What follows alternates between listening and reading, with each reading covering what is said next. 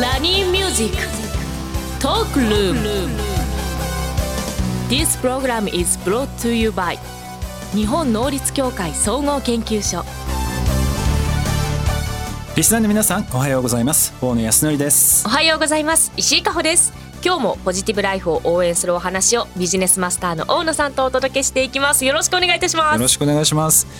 今日はね、はい。この CSR とか SDGs っていう、うんはい。まあまあ今いろんなところで聞くと思うんですけど、はい。今日来られているゲストの方はですね多分国内ではトップクラスに入る、うん。まあ、そういった活動をされている方で、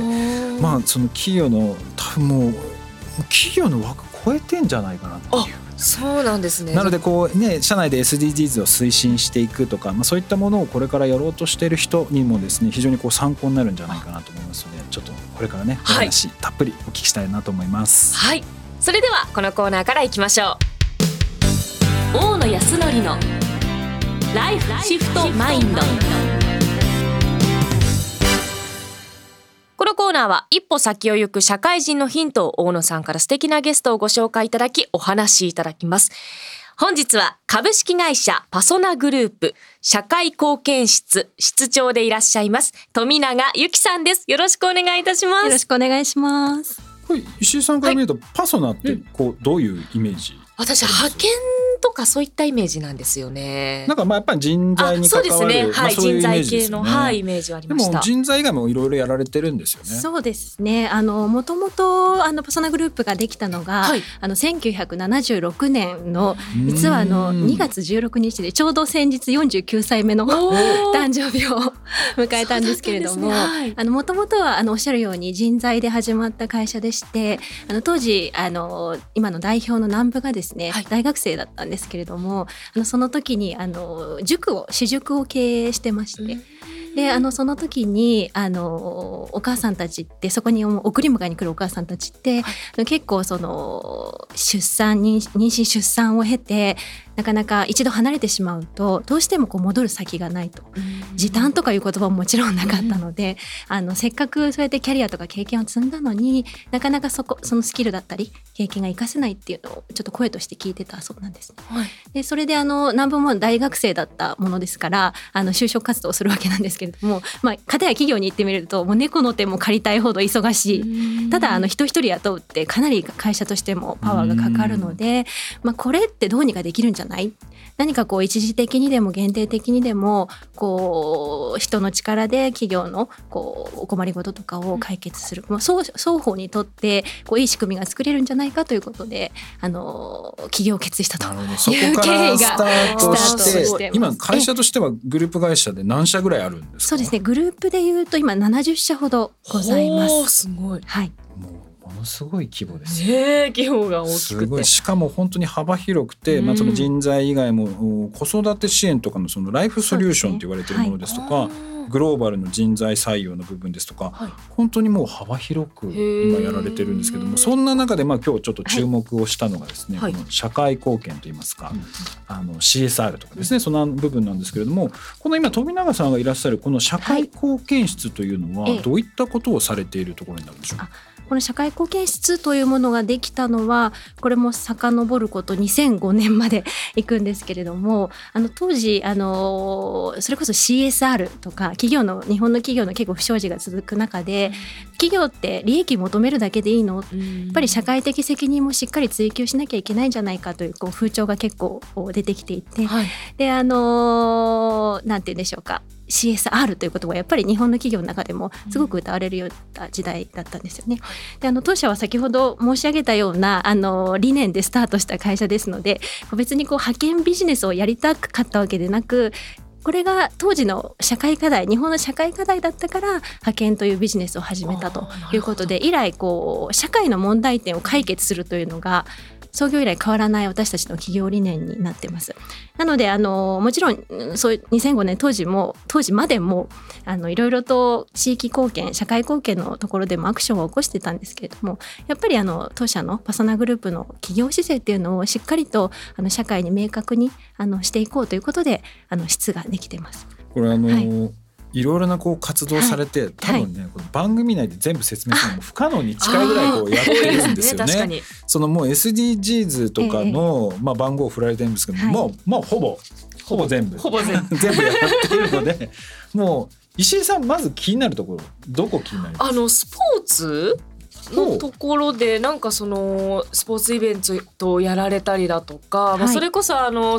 アスリートのそのセカンドキャリアの部分だったりと、はい。そういったところのあのお助けというか、うんそういったところもしてるというのはすごい気になりますね。いいなありがとうございます。す。あのその事業としてしっかり社会貢献をしていくというところとプラスやっぱりこうビジネスの範疇ではなく社会貢献活動地域貢献活動の中であのいろいろとあのアクションを起こしていきたいなというのが私たちのこう考えとしてあります。はい、であのその社会貢献室だけではなくて実は全国にあの社会貢献委員というメンバーがいましてあの彼らはあのなんて言うんでしょうか。私はもちろん専属で社会貢献室なんですけれども、はい。あの本業がまあ別にあり、まあ、例えば日頃は営業活動をしてたりとかそれこそ淡路島でのあのサービス業をしてたりとかこうありながら1年の任期であの各地域の社会貢献活動のこうリーダーシップを取るようなメンバーが毎年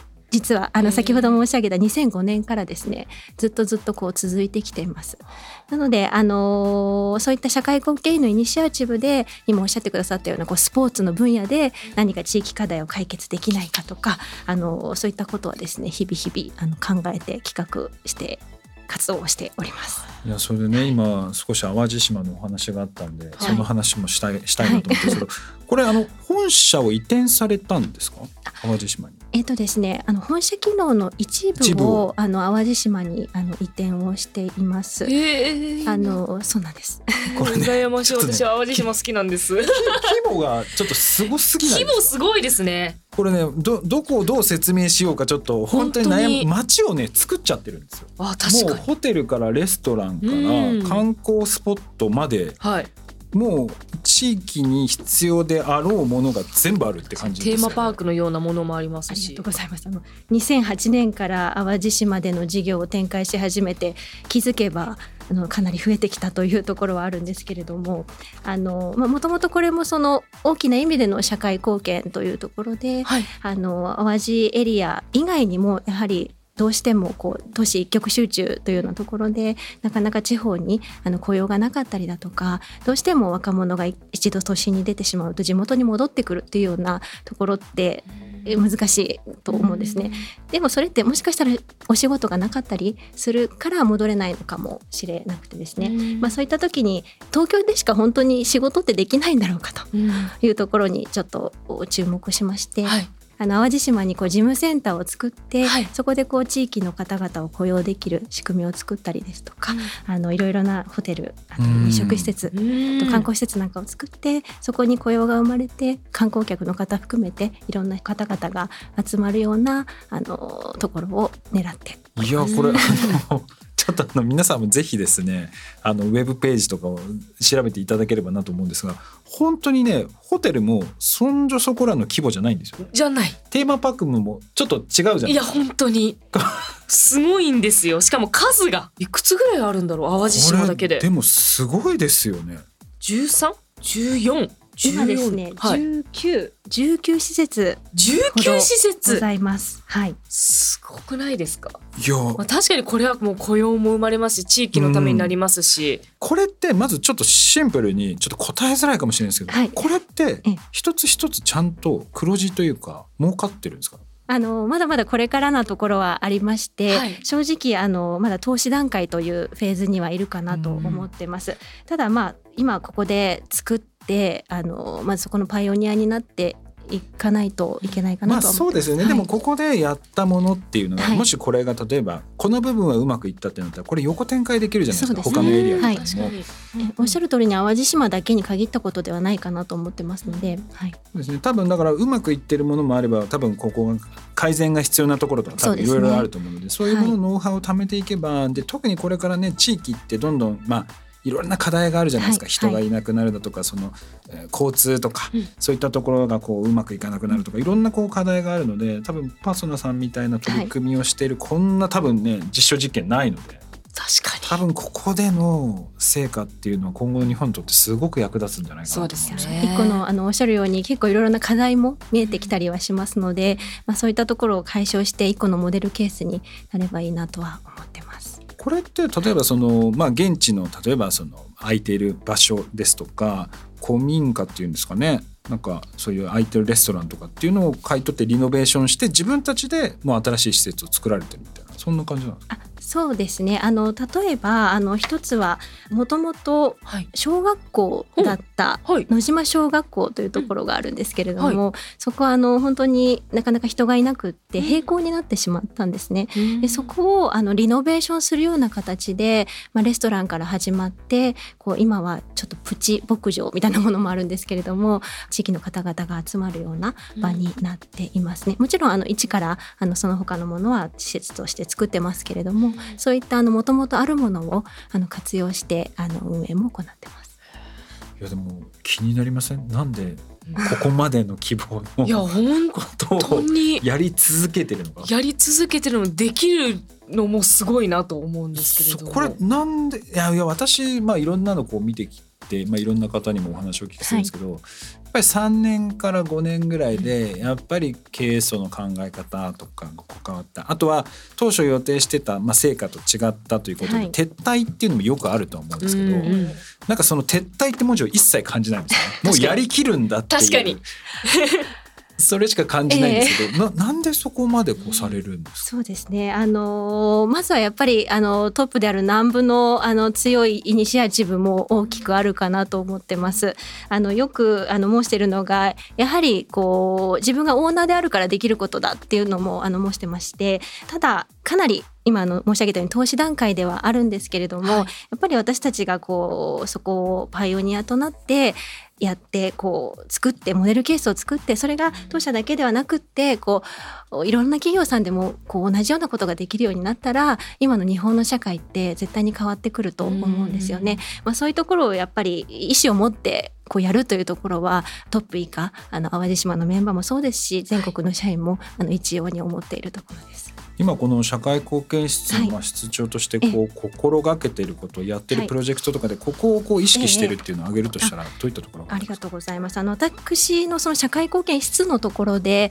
あの主に担当してますのはこう社員のアクションによる地域貢献活動のところではい。あのございます。この辺りなんですけれども。うん企業の社会貢献の形って本当に様々だと思っていて、はい。例えばこう売上の何パーセントをどこどこに寄付しますよとかこうメーカーさんであればその商品を何かのために役立てるとか本当にいろんな形があろうかなと思うんですけれども私たちやっぱりその人を生かすということを モットーにしている会社でして、はいやっぱりこう社会貢献地域貢献の形もあの人の手で人のアクションで何かあの解決していきたいなと思ってます。なのであの社会貢献室の私が何かするのではなくてその全国で毎年任命される委員がしっかりイニシアチブを取って地域の課題に目を向けてそれに対してじゃあ何ができるのか。でじゃあそれに賛同してくれる人はいますかって声を上げるとか、まあ、そういうなんて言うんでしょうか。こうマインドを持った人材作りっていうのを社会貢献室としてはあの意識しております。いやちょっと私入社していいですか？いや本当でもおいい会社だますなっていう話聞くと思いますよね。いや入社したいなんかそれこそあのいいなと思うのは自分がじゃあ地域のために何ができるかを会社の力を使って何かこうやっていくことができるっていうのはすごく私は魅力的だなと思います。そう私これ結局私はあのこういうことができなくてあの前の会社を辞めたのあで同じくです。すいません。だこういうのをこうなんか許容してくれる会社ってなかなかないのでやっぱ経営層含めて本当にすごいなっていう。